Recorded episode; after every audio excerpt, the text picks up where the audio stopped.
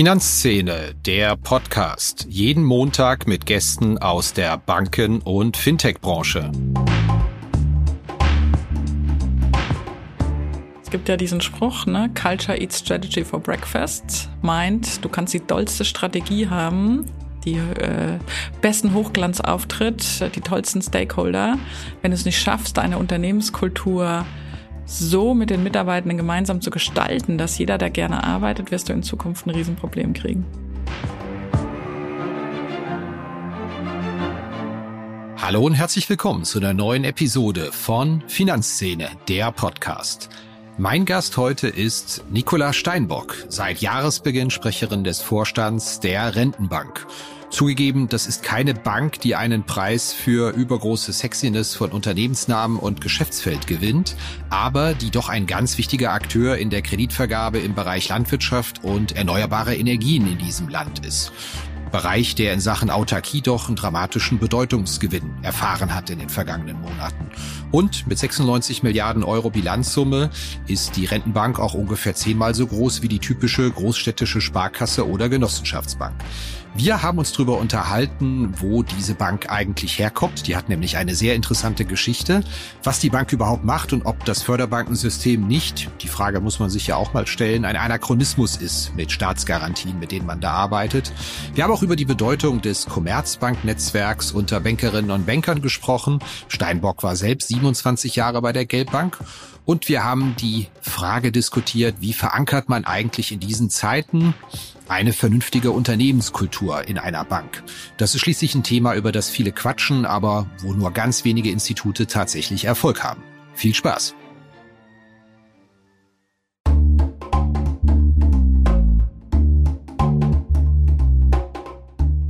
Inkasso ist ein großes Thema für Banken wie Fintechs. Und ein Digital-Inkasso für zukunftsorientierte Unternehmen in Europa Entwickelt für die höchste Recovery und beste Customer Experience, das bietet die Lösung von Per Finance. Über 550 europäische Enterprises vertrauen bereits auf die Lösungen von Per Finance.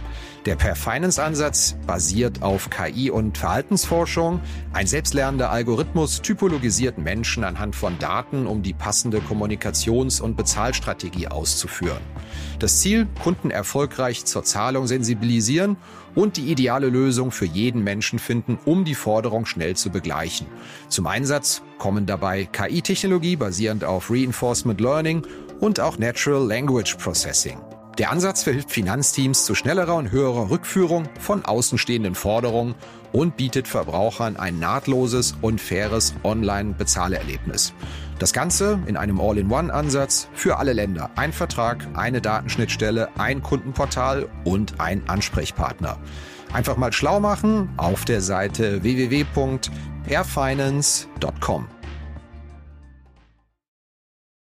Hallo Frau Steinbock, herzlich willkommen bei uns im Podcast.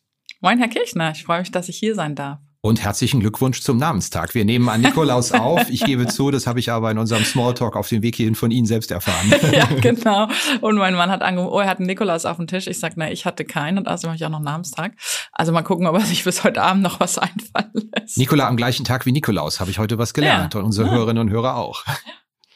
Sie sind ja gewissermaßen in Übung. Ich habe auf LinkedIn gesehen, dass Sie gestern bereits einen internen Podcast für die Rentenbank aufgenommen haben. Welche Frage hat Sie denn da ins Schleudern gebracht? Die würde ich mir gerne mal ausleihen, gleich für den Beginn. da kann ich Ihnen jetzt leider nicht helfen, weil da hat mich keiner ins Schleudern gebracht. Wir haben darüber geredet, äh, wie 2022 war, wie mein erstes Jahr als Sprecherin war, was die Highlights waren, was mich nachdenklich gemacht hat und äh, das konnte ich alles sehr gut beantworten. Hätten Sie sich auch anders vorgestellt das Jahr, als Sie als Chefin angetreten sind der Rentenbank, oder? Nee, weil ich gar nicht so viele Vorstellungen hatte, ehrlich gesagt. Ich war ja noch nie Vorständin und schon gar nicht Vorstandssprecherin. Von daher hatte ich nicht so viele Vorstellungen, mit denen ich das jetzt abgleichen konnte. Von daher war es einfach ein, ein Wahnsinnsjahr in jeder Hinsicht, aber mit Vorstellungen abgleichen war mir nicht möglich. Sind Sie denn noch froh, dass das Jahr bald rum ist? Nö, also ich bin nicht froh, dass das Jahr rum ist, im Sinne von, es war ein schreckliches Jahr. Ich bin froh, dass ich bald ein bisschen zur Ruhe kommen kann. Ich habe gestern gelernt, das verrate ich jetzt aber hier nicht, ähm, wie oft ich dieses Jahr unterwegs war und was ich alles gemacht habe. Natürlich äh, empfinde ich das auch körperlich, von daher freue ich mich auf ein paar Tage Ruhe. Einfach. Sie meinen die Anzahl der Dienstreisen? ja. Und die Zahl ist geheim? Die Zahl ist noch geheim. Ich glaube, landwirtschaftliche Rentenbank, mit dem Begriff können die wenigsten Hörerinnen und Hörer etwas anfangen, wenn wir ganz ehrlich sind. Selbst ich musste kurz mal wieder in meinem Hirn herumkramen, Geschäftsmodell, Größe der Bank. Können Sie kurz mal das Geschäftsmodell beschreiben? Was macht die landwirtschaftliche Rentenbank eigentlich? Das mache ich sehr gerne. Wir sind eine der zwei bundesweit tätigen Förderbanken. Das ist die KfW zum einen, zum anderen sind das wir. Und dann gibt's ja noch sehr viele Landesförderinstitute. Förderbank bedeutet ja immer, dass man äh, gesellschaftliche oder politische Ziele verfolgen hilft mit, mit Finanzierung, mit Förderung. Und das tun wir auch. Und wir tun das eben für die Landwirtschaft oder Agrarwirtschaft, für den ländlichen Raum und das heißt auch für erneuerbare Energien. Wir sind ein, ein, äh, eine Bank, aber in der Form einer Anstalt öffentlichen Rechts Rechts des Bundes. Das heißt, der Bund garantiert für uns. Und wir, wir tun unterschiedliche Dinge, um die Landwirtschaft in Deutschland voranzubringen. Zum einen mit Refinanzierung der Hausbanken, zum anderen mit einzelnen Fördermaßnahmen, die wir machen in Entwicklung in der Forschung.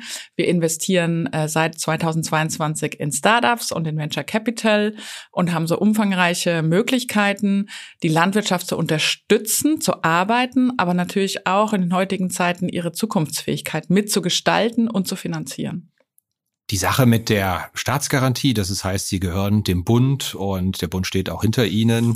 Das haben Sie schon den Kopf geschüttelt. Sie gehören nicht dem Bund. Nein, also sie der Bund steht natürlich hinter uns und äh, garantiert uns ja auch deswegen. Und äh, natürlich ist die, die Fachaufsicht liegt beim BML in Zusammenarbeit mit dem BMF.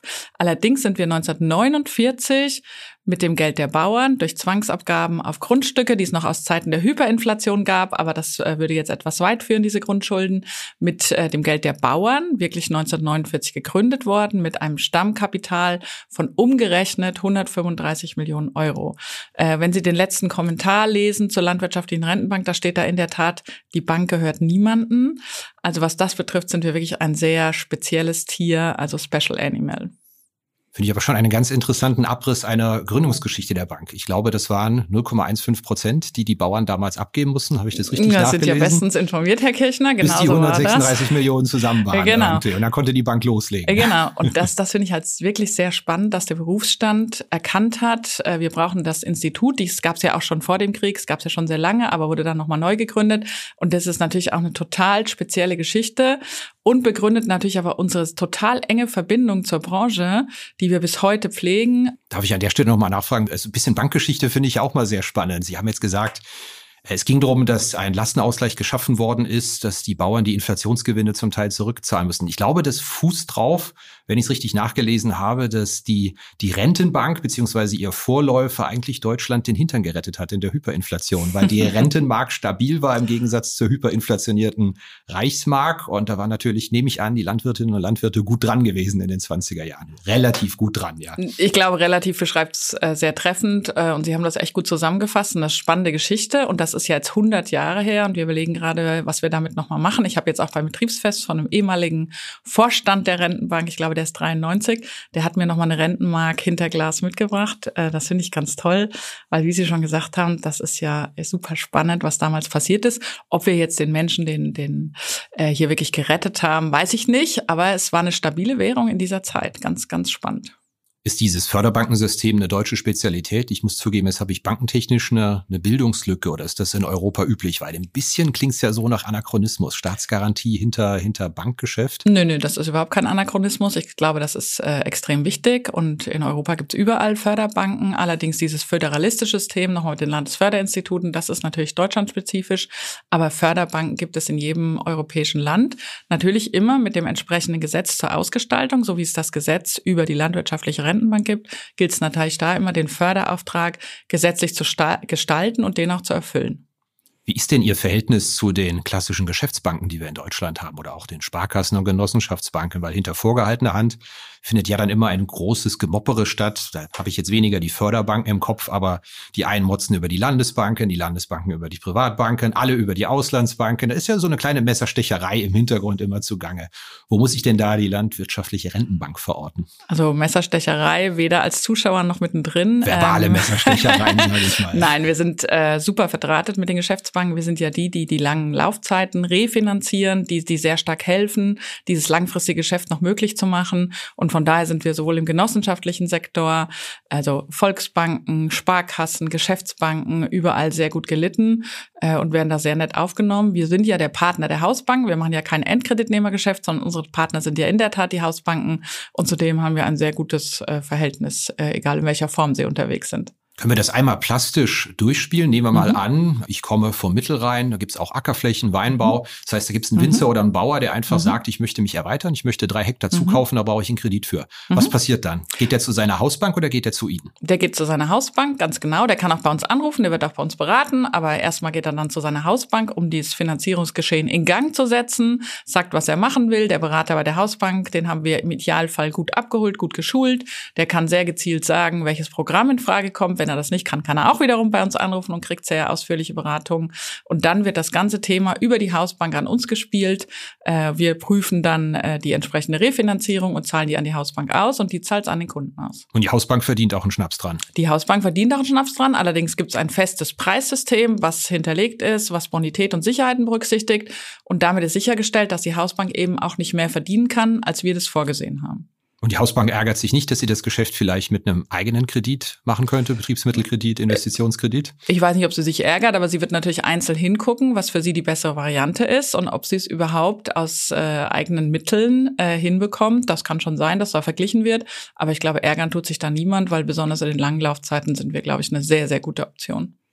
Wie entwickelt sich Ihr Geschäft denn auf mittlere und lange Sicht? Es ist, kann ich natürlich den Bilanzsummen und Mitarbeiterzahlen entnehmen, gewachsen, aber im Landwirtschaftsbereich hört man ja häufig von einem sehr stark laufenden Konzentrationsprozess. Ihr Geschäft wächst trotz dieses Konzentrationsprozesses oder wegen dieses Konzentrationsprozesses? Also der Konzentrationsprozess spielt weniger eine Rolle. Was eine Rolle spielt, ist die große Unsicherheit in der Branche und das ja nicht erst seit letztem Jahr. Das wird ja immer gerne behauptet. Ne? Seit der Neuwahl ist alles schlecht. Das ist ja mitnichten der Fall, sondern die Unsicherheit in der Branche, die gibt es ja schon sehr lange, weil sich natürlich die Gesellschaft verändert, weil sich Gewohnheiten verändern, weil sich die Sicht auf die auf die Agrarwirtschaft Gesellschaft verändert hat.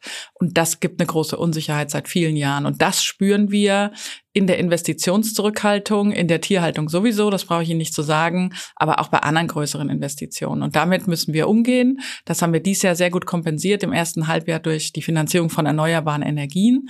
Aber wir hoffen schon, dass es äh, Stück für Stück oder Zug um Zug jetzt mehr Sicherheit gibt, wo möchte die Agrarwirtschaft hin, also wo möchte die Politik, dass Agrarwirtschaft sich hinentwickelt, wie entwickelt sich das Thema Tierhaltung etc., sodass den Menschen größere Sicherheit gegeben ist für, für große Investitionen. Diskussion.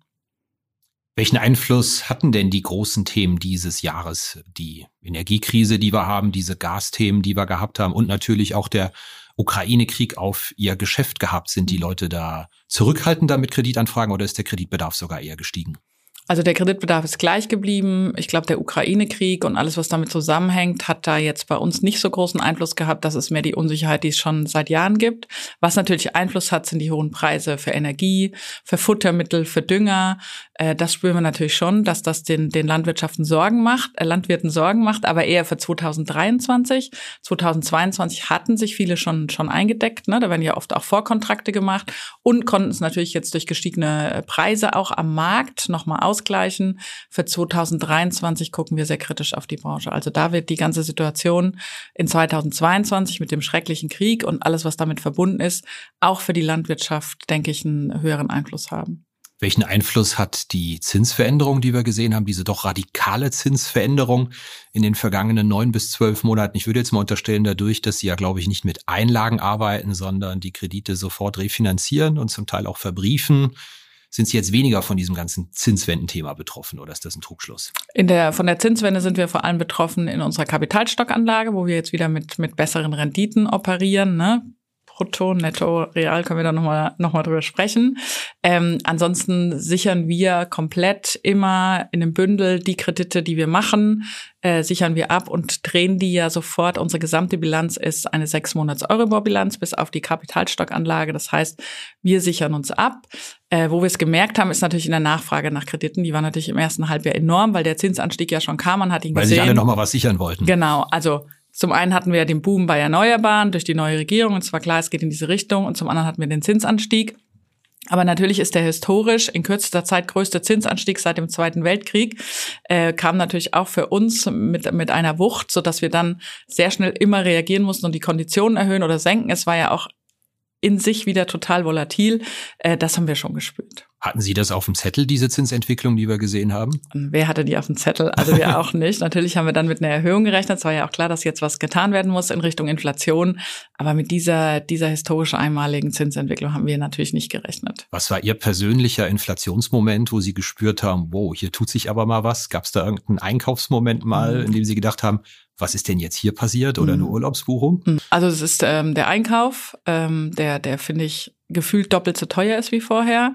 Und ich reise ja viel, äh, haben wir schon am Anfang drüber gesprochen. Ich finde, die Hotelpreise sind, sind immens. Für wirklich nicht den äh, besten Standard zahlt man extrem hohe Preise. Und dann ja teilweise noch, wie letztens in Wuppertal, nochmal eine kleine Energiezulage. Ähm, ich finde, da spürt man sehr deutlich. Unser Gast vor drei Wochen, Herr Utermann, hat genau dasselbe gesagt. Er mhm. reist sehr viel, er wird wahnsinnig. New York, äh, was man da mittlerweile zahlt. Naja, ähm, gut, USA ist ja noch mal, noch mal spezieller. Ne? Das haben wir auch in, ja. in, Washington gemerkt. Äh, da war ja immer schon die, die Qualität der Standard deutlich niedriger. Aber auch in Deutschland ist es sehr deutlich zu spüren. Ist denn das ganze Fördergeschäft ein Wachstumsgeschäft? Sie haben jetzt gesagt, im ersten Halbjahr gab es nochmal einen, einen, natürlich eine, mhm. Nachfragekondition, Nachfrageschub mhm. durch Kondition sichern. Mhm. Ist das Fördergeschäft insgesamt ein Wachstumsgeschäft noch?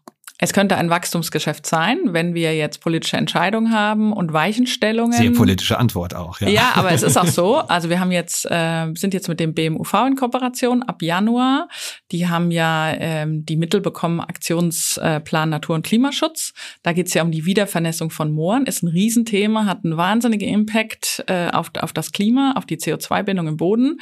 Und da reden wir jetzt mit dem BMUV drüber, wie wir ein Programm stricken können, dass wir mit Landwirten gemeinsam die Wiedervernässung von Mooren vorantreiben. Das ist ein Wachstumsthema. Wenn wir da tätig werden können, wenn es uns gelingt, gemeinsam ein Programm zu stricken, ist das ein Wachstumsthema.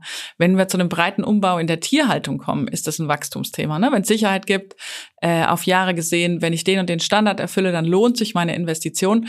Auch das wäre ein Wachstumsthema. Also von daher, es hängt schon sehr stark davon ab, wie sich die Gesellschaft und die Politik zu den Themen stellt und was dann an Investitionsbedarf aus dieser Transformation entsteht. Transformation ist ja ein Begriff, den jeder benutzt. In der Landwirtschaft ist er ganz konkret. Hat sich Ihr Einkaufsverhalten verändert, seit Sie Chefin der Rentenbank geworden sind und einen besseren Einblick noch in die landwirtschaftlichen Betriebe haben? Wir haben schon sehr bewusst eingekauft seit vielen Jahren, mein Mann und ich. Ähm, was ich gelernt habe die letzten Jahre ist, dass konventionelle Betriebe ne, in, in Abgrenzung zu Bio extrem unterschiedlich sind und dass es total viele konventionelle Betriebe gibt, die eine super Arbeit machen. Das heißt, es muss sich niemand prinzipiell schlecht fühlen, wenn er nicht Bio kauft und die sich vielleicht auch einfach nicht leisten kann? Nein, ich finde, er sollte halt hingucken, wo die, wo die Dinge herkommen, vielleicht auch auf saisonale Ware achten, auf regionale Ware achten. Dann kann er sich im Internet auch informieren, wo die Dinge herkommen. Oder er geht im Hofladen einkaufen, direkt bei einem Betrieb. Das kann man schon machen, aber schlecht fühlen muss sich da in Deutschland aus meiner Sicht gar niemand. Ich hatte am Samstag ein kleines Erlebnis, dass ich zwei Stücke Rindfleisch gekauft habe. Gut, es war Entrecote in Frankfurt mhm. auf der Berger Straße. Mhm. Da wurden mir 47 Euro für abgezogen mhm. dann an der Kasse. Da habe ich aber mhm. auch gedacht, wenn da jemand vier Stunden für arbeiten muss, brutto, das muss man sich aber auch leisten können, Bio. Gut, ich hätte auch anderes Rindfleisch kaufen können, ähm, aber da hatte ich wirklich, also das geht mir nicht aus dem Kopf seitdem eigentlich. nee, ich glaube, man muss sich wirklich informieren. Ne? Sie können ja, Sie können ja im Internet sich informieren, wo welches Fleisch herkommt und können ja trotzdem, auch wenn Sie Bio-Standard nicht aufbringen können, können Sie trotzdem ordentliches Fleisch kriegen. Und das gilt ja generell. Mein Mann sagt ja immer wie früher bei seiner Tante auf dem Bauernhof, es gab einmal die Woche Fleisch ähm, oder zweimal die Woche. Und wenn wir uns alle dran halten, glaube ich, kann sich auch jeder Fleisch leisten. Jeden Tag wird's halt bisschen eng. Haben Sie eine familiäre, biografische Verbindung zum Thema Landwirtschaft oder überhaupt keine? War das eine rein berufliche Kiste bei Ihnen? Also ich bin als Kind wirklich immer auf dem Bauernhof rummarschiert. Wir haben auf dem Dorf gewohnt in Mittelfranken äh, und ich war wirklich jeden Tag im Stall.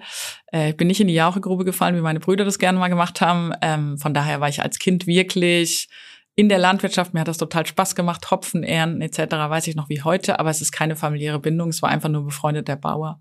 Jetzt decken Sie wieder Recherchelücken bei mir auf. Ich dachte, Sie seien in Hamburg geboren. Nein, Stimmt das? Nein, in Hamburg habe ich, bin, nach Hamburg bin ich gezogen wegen meines Mannes, äh, der dann jetzt nach Frankfurt gezogen ist wegen mir.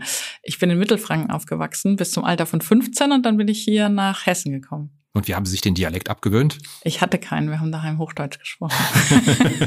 das war nicht so schwierig. Rein dialektal hätte ich Sie jetzt auch im Norddeutschen. Naja, verortet. ich finde schon, dass ich ganz schöne hessische Einschläge habe. Äh, mein Mann, da hätten Sie großen Spaß. Der spricht wirklich, wie man das von einem Hamburger erwartet.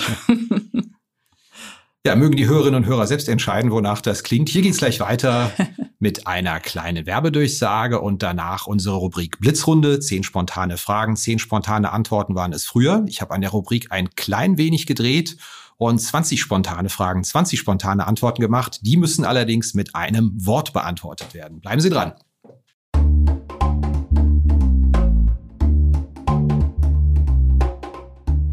Ja, wenn es ein Thema gibt, das den Smalltalk dominiert, bei mir, wenn ich mit Vertretern der Banken- und Fintech-Szene spreche, dann ist es doch die Regulatorik. Was das alles kostet, das Personal, das man finden und binden muss, den Aufwand, den man damit hat. Ja, die Emma Risk und auch die bankenaufsichtlichen Anforderungen an die IT, kurz BAIT, die haben viele schon auf dem Radar. Aber jetzt wartet bereits Dora am Horizont, die nächste Regulierungswelle. Da ist es höchste Zeit für eine zeitgemäße, digitale und automatisierte Unterstützung im Rahmen der Rezertifizierung der Sollkonzepte im Bereich des Zugriffs- und Zutrittsmanagements. Dafür gibt es Foconis Zack. Das Foconis Zack Funktionspaket Rezertifizierung erledigt automatisiert den Soll-Ist-Abgleich, den Antrags- und Genehmigungsprozess und verfügt darüber hinaus über hochspezialisierte Tiefenanalysen, die Berechtigungsrisiken in den IKS-relevanten Bereichen aufdecken. Foconis Zack, dieses Paket, das kommt von der Foconis AG. Das ist ein Unternehmen 2000 gegründet, Softwarehaus mit Fokus auf effiziente Automatisierung und Digitalisierung regulatorischer Anforderungen. Wenn Sie sich mal informieren wollen, schauen Sie mal vorbei unter foconis mit c.de slash Rezertifizierung. Kommen wir zur Rubrik Blitzrunde und ich sehe an Ihrem Gesicht, dass ich Sie mit den 20 Fragen überrascht habe. Da ist mir auch mal eine kleine Überraschung gelungen. Sehr schön. Kaffee oder Tee? Kaffee. Im Flieger, Gang oder Fenster? Fenster. Im Zug genauso? Ja. Wenn Sie in Mittelfranken geboren und aufgewachsen sind, der Club oder Kräuter führt? Gar nichts von beiden. Welche Sportart dann? Gar nichts. Also nichts, wo man zuschaut und Fan sein muss. Und wenn man es macht? Nö, Eintracht finde ich schon cool. Im Urlaub, Strand oder Berge? Beides. Taunus oder Innenstadt Frankfurt? Taunus. Wenn Sie Landwirtin wären, Ackerbau, Viehwirtschaft oder Winzerin? Winzerin.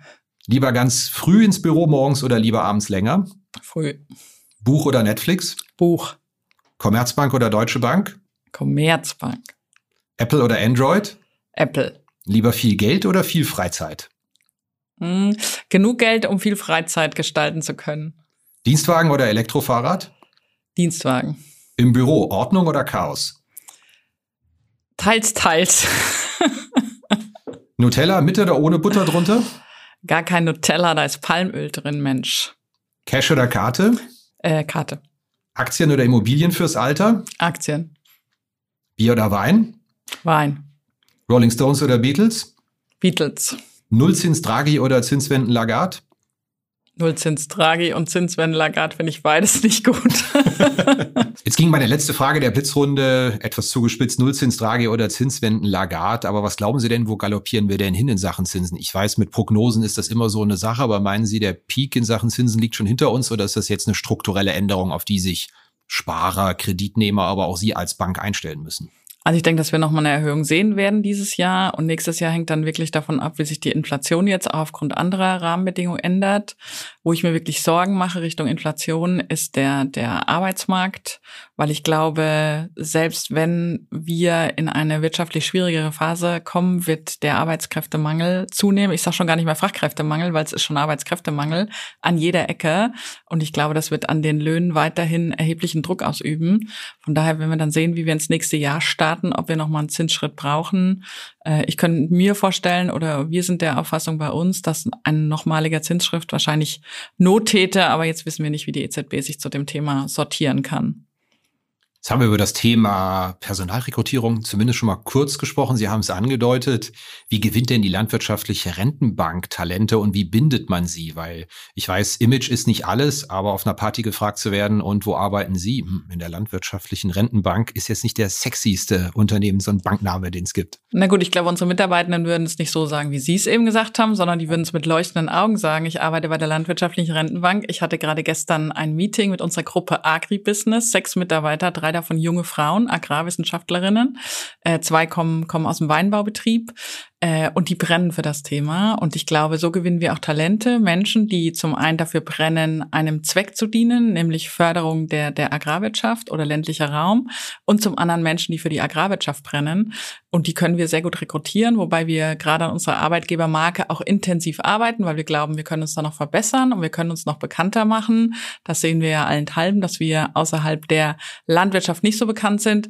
Aber ich glaube, es ist extrem sexy für uns zu arbeiten. Und wenn ich die drei jungen Damen gestern wieder gesehen habe, wie die brennen, dann mache ich mir da gar keine Sorgen. Das heißt, das Purpose-Thema spielt eine Rolle im Sinne von, ich gehe nicht einfach nur zu einer Bank, Großbank, sondern das, was ich mache, in Anführungszeichen, das erfüllt einen Sinn und Zweck und das hat einen gesellschaftlichen Auftrag, die Landwirtschaft zu fördern, das gefällt Leuten. Total. Also das gefällt Leuten total und wir haben es im Venture Capital gehabt, da haben wir eine junge Mitarbeiterin gewonnen, die von einem sehr guten Institut kam ähm, und äh, die hat mir irgendwann später gesagt, ich fand das so cool, als du gesagt hast, wir müssen Venture Capital nicht zwingend skalieren, sondern wir wollen da fördern und da mit Risikokapital reingehen, wo sich der Markt schwer tut, wo es aber Themen gibt, die wir für die Zukunft der Landwirtschaft für wichtig halten. Und deswegen ist sie gekommen und sonst wäre sie nicht gekommen. Daran sieht man es auch ganz deutlich. Hat sich das Verhalten der Menschen schon verändert im Sinne von, man strebt jetzt wieder Sicherheit an und man schnallt sich mal ein wenig an für die Rezession und alles drum und dran. Wir hatten ja schon vor einigen Monaten einen Vertreter der mhm. Fintech-Branche, der gesagt hat, also im Moment ist wirklich jeder, äh, guckt mal, wo er bleibt und er möchte vor allen Dingen auch lieber einen Arbeitgeber, von dem er weiß, da kann er noch zwei Jahre durcharbeiten, als jemand, wo er vielleicht in einem halben Jahr in die Luft gesetzt wird. Also ich könnte das so einheitlich nicht bestätigen. Ich glaube, da gibt es Menschen, für die es so ist. Ich glaube, da gibt es aber auch Menschen, die wissen sehr genau, dass sie mit ihren Talenten und ihren Kompetenzen auch jederzeit woanders unterkommen. Machen wir einen kleinen Themensprung. Eines der Großprojekte in Ihrer Bank ist bis 2026 die IT zu modernisieren. Ich weiß, das ist jetzt ein Riesenthemensprung von Purpose zum Thema IT-Modernisierung, aber ich glaube, beides sind ja Themen, wie findet man Mitarbeiter und wie um Himmels Willen kommt man mit der Legacy IT klar, die Banken da draußen generell umtreiben. Ich habe jetzt gelesen, bei Ihnen ist das ein Projekt bis 2026. Ist das ein Projekt zum Wahnsinnig werden, so ähnlich wie bei der Deutschen Bank die Postbank-Integration oder Nein, überhaupt Ganz nicht. Ich glaube, ich glaube, wir haben das sehr professionell aufgesetzt. Das macht ja der Kollege Dr. Mark Kaninke. Äh, das ist ein, ein riesiger Umbau, den wir machen, indem wir unser Kernbanksystem komplett umstellen und eben Von die auf? Ähm, auf SAP und Murex, ähm, weil wir diese fragmentierte IT-Landschaft nicht für zukunftsfähig halten. Und deswegen hat er dieses große Projekt wirklich maßgeblich äh, initiiert. Wir haben das in meinem zweiten Jahr bei der Rennbank, als ich noch Bereichsvorstand war oder Bereichsvorständin, haben wir das verabschiedet und werden es jetzt bis 2026 sukzessive machen. Das hört sich lang an, ist aber für die Komplexität des Projekts überhaupt nicht lang. Wir haben zum Glück total gute Mitarbeiter, die auch teilweise von bei meinem alten Arbeitgeber auch schon mal schon mal tätig waren, äh, die das, die das super handeln, super managen. Das heißt, die haben sie mitgebracht? Nein, nein, äh, es ist nur, man begegnet immer wieder Commerzbank-Mitarbeitern und das finde ich immer ganz spannend, nicht nur in der IT. Ähm, es ist ein Riesenprojekt. Ich glaube, in der Zeit das zu schaffen, ist sehr anspruchsvoll. Wir sind zurzeit in Time und im Budget. Darauf sind wir, sind wir sehr stolz. Ähm, das wird, denke ich, auch maßgeblich so bleiben. Aber nochmal, es ist total wichtig und es ist gar nicht so weit weg vom Purpose, weil wir können unseren Purpose nicht erfüllen, wenn wir keine funktionierende IT haben. Das ist unser absoluter Backbone äh, aus Legacy-Gesichtspunkten, aber auch sonst. Und von daher stehen wir da alle dahinter, haben eine extrem hohe Management-Attention, alle drei im Vorstand drauf und unterstützen das mit allen Kräften. Jetzt waren Sie eine sehr lange Zeit bei der Commerzbank. Jetzt muss ich ganz schnell Kopf rechnen. Ich glaube von 93 bis 2020, richtig? Genau, 27 Jahre. 27 Jahre, gut. ja, auf den Tag, glaube ich sogar, genau. Ist Sie auf den Tag genau, weil Sie... Erster äh, Achter, ja. Ah, okay. Erster Achter, ja, fast auf den Tag genau, ja. Ich frage mhm. deshalb, weil Sie haben jetzt eben das äh, Commerzbank-Netzwerk angesprochen. Mhm. Ich habe das Gefühl, das ist ein sehr starkes Alumni-Netzwerk. Ja. Wenn man mal da gearbeitet hat, dann kommt man sehr schnell ja. ins Gespräch miteinander. Und ich ja. habe das häufig auch im Off-the-Record-Bereich von Podcasts und ach ja, der und der und die und die und die kenne ich auch. Es scheint eine sehr starke Bande zu herrschen da ja. zwischen den ehemaligen Commerzbank-Mitarbeiterinnen und Mitarbeitern. Ich glaube, wir hatten immer eine super Unternehmenskultur und ich glaube, das ist, was hatten. Sie da, was ich bin ja nicht mehr da, ähm, äh, was Sie da empfinden. Ne? Wenn ich die Ingrid Schletter weiß, weiß, die kenne ich übrigens schon von, äh, von meinem Start, Berufsstart bei der Bank of Tokyo, also circa 30 Jahre, ähm, oder den Johannes Anschott letztens wieder treffe, oder die Edith Weimeyer, äh, you name it, ich kann es gar nicht manchmal zählen. Es ist wirklich oft auch im FÖP sogar ein Alumni-Treffen und das macht großen Spaß und man hat natürlich auch Menschen, die man anrufen kann. Die Edith Weimeyer zum Beispiel ist ja vor mir gestartet, deutlich vor mir als Vorständin bei der L-Bank. Äh, und wir haben uns auch viel über Herausforderungen ausgetauscht und das stärkt uns. Das ist wahrscheinlich auch eine riesige Jobplattform, oder? Wer weiß was, wo ist was frei und wer empfiehlt wen, stimmt's? Ach, das hält sich in Grenzen. So viele Jobs gibt's jetzt nicht, aber es soll schon Empfehlungen gegeben haben gegenseitig, habe ich gehört. Prima. Kommen wir zum letzten großen Thema unseres Podcasts. Ich freue mich ja auch immer, wenn Frauen hier zu Gast sind. Seien Sie sicher, das liegt nicht an unserer Einladungspolitik. Das liegt schlicht und ergreifend daran, äh, wen kann man überhaupt fragen auf Vorstands- und Vorstandsvorsitzenden-Ebene. Umso mehr freue ich mich, wenn hier auch mal eine weibliche Vorstandsvorsitzende sitzt und Sie haben sich ja auch einiges für die Rentenbank vorgenommen. Eine Frauenquote von 30 Prozent in der oberen Führungsebene, 40 Prozent in der mittleren Führungsebene. Wo stehen Sie denn da im Moment? Mhm. Also äh, ich bin Sprecherin des Vorstands, nicht Vorstandsvorsitzende, das ist ganz wichtig, um formal korrekt zu sein. Äh, wir haben uns das vorgenommen und wir haben uns das deshalb vorgenommen, weil wir überzeugt sind, wenn wir das einfach nur äh, sagen, wird nichts passieren. Und jetzt haben wir die Gelegenheit zu sagen, da wollen wir 2026 hin und jetzt können wir uns darauf ausrichten. Also wir können konkret Nachfolgeplanungen für die oberste Führungsebene machen, uns Kandidatinnen schon mal intern ausgucken, überlegen, was müssen wir jetzt tun in den nächsten nächsten Jahren, um die dorthin zu entwickeln. Und das haben wir tatsächlich schon angefangen. Äh, und das macht natürlich alles sehr planbar. Es ist ein Riesenansporn äh, für die, für die entsprechenden Mitarbeiterinnen.